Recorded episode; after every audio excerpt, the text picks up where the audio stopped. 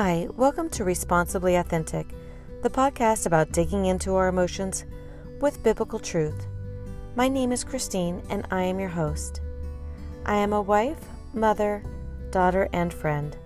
I have struggled with my emotions over the years, both controlling my emotions and taking responsibility for my emotions.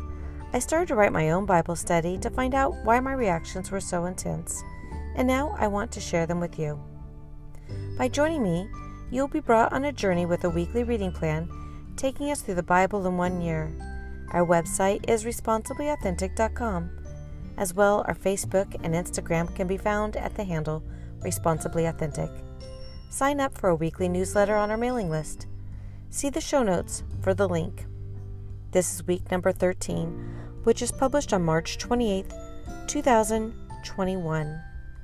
The topic this week is God Chooses Our Heart. This week we're reading through First Samuel ten through twenty-six. Again, that's chapters ten through twenty-six in First Samuel. The topic for our study on emotions is obedience. Please see Season one for that podcast. The weekly reading is the same. Each week we'll follow the same format. We'll start with a prayer, continue with our study, follow with a bit of homework, and then our final prayer. Father God, I see your creations all around, and I am amazed by your glory. You provide needed strength and undeserved grace. I know that you see my heart when you look at me. Help me to love others the way that you love. Amen. We will now dive into our study based on this week's reading. As a reminder, you can find the study based on our emotions in Season one of the podcast. As I scroll through images on Instagram, it's apparent that we live in a world that judges based on our looks, your face, your body. Even when interviewing for a customer service job, we are judged by our looks. Comila Shahani-Denning, a professor at Psychology of Department of Hofstra University, studied bias in hiring based on physical attractiveness. In her In her article, she states that physically attractive people have long been viewed as more sociable, happier, and successful than their less attractive counterparts. This stereotype has been documented as far back as the early nineteen seventies in psychology journals and academic studies that showed a clear bias toward more attractive individuals in teacher assessments of students, voter preferences for political candidates, and jury judgments in simulated trials. Shahani-Denning notes that while in categories where you might expect attractiveness to rule out others, like a news anchor, celebrity, or model, many jobs are judged by looks, including non-customer-facing roles. The exception was jobs where a man was typically employed, a less attractive female would be chosen over attractive female.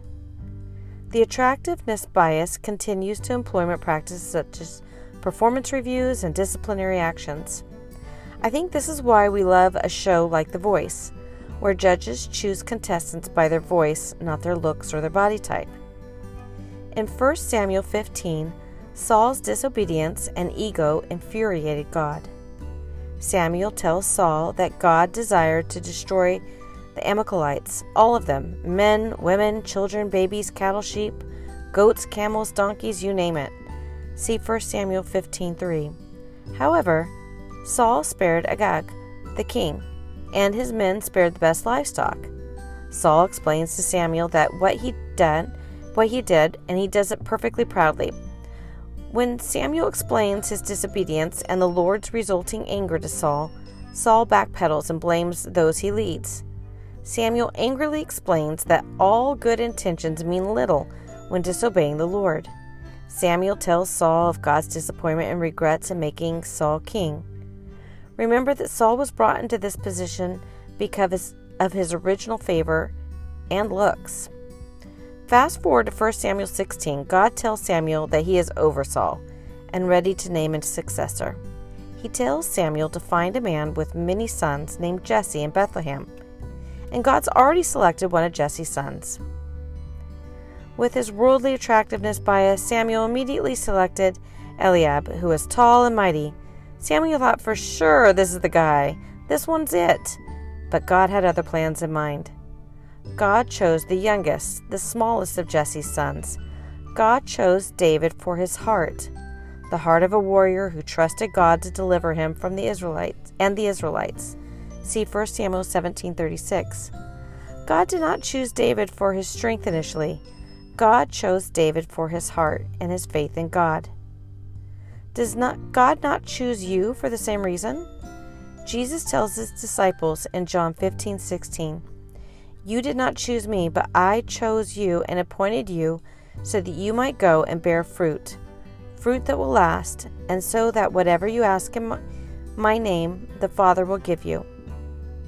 God chose us. We did not choose him first. God knew our hearts before we were born. Jeremiah one five says, "Before I formed you in the womb, I knew you before you were born, and I set you apart." In the same way, God knows our hearts. God, the Lord knows the real person, not the Instagram person. God knows our hearts, our needs, and our desires, the good and the bad.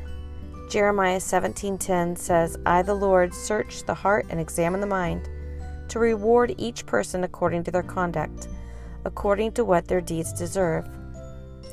In Proverbs twenty-one two, we know that people will justify their actions, but God always knows their hearts.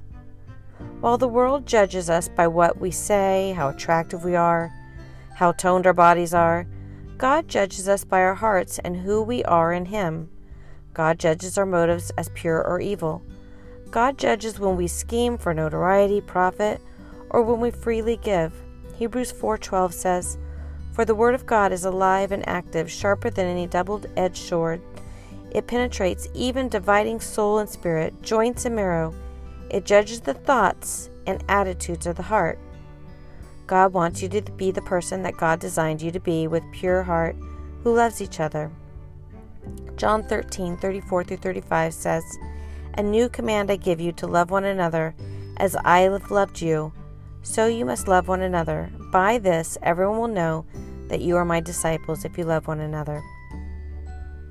If you'd like to see more about the attractiveness, attractiveness bias that I mentioned earlier, there is a link in the show notes. At this time, I'm going to allow for a pause. After you pause the podcast, this is your chance to take any notes from what you've heard. When you're ready, press play again. Welcome back. We always want to do a little bit of homework to see what God's telling us about this study. So if God looked at your heart and your motives today, what would he see? Pray that the motives of your heart are always pure. I'd like to say one thing before we go into our final prayer. I'm not a counselor or therapist, and I'm not licensed in any way. I'm simply someone who discovered that my emotions were taking over and taking control of my life. If you need to reach out to someone, please reach out to a therapist or counselor who can help you or guide you. You can reach out to me at any time at contact at responsibly authentic dot com or on our website. You are not alone in this. You are enough, and you are at the right place at the right time to be learning the lessons you're learning today. This life is not easy. Just know that you have support. And remember to pray continuously. God is always with you. First John five fourteen says, "This is the confidence we have in approaching God, that if we ask anything according to his will, he hears us." Also, support each other every day. First Thessalonians five eleven says, "So encourage each other and build each other up, just as you are already doing." Let's pray. Father God, I know that often my motives are not pure, and sometimes I hide behind a mask and struggle to show my real self to others. Please give me the strength to be honest, genuine, and authentic. Amen. Please help us reach more women by subscribing and rating our podcast. We appreciate your five-star ratings. Goodbye, everyone. I look forward to speaking with you next week. May God, our Father, and the Lord Jesus Christ give you grace, mercy, and peace.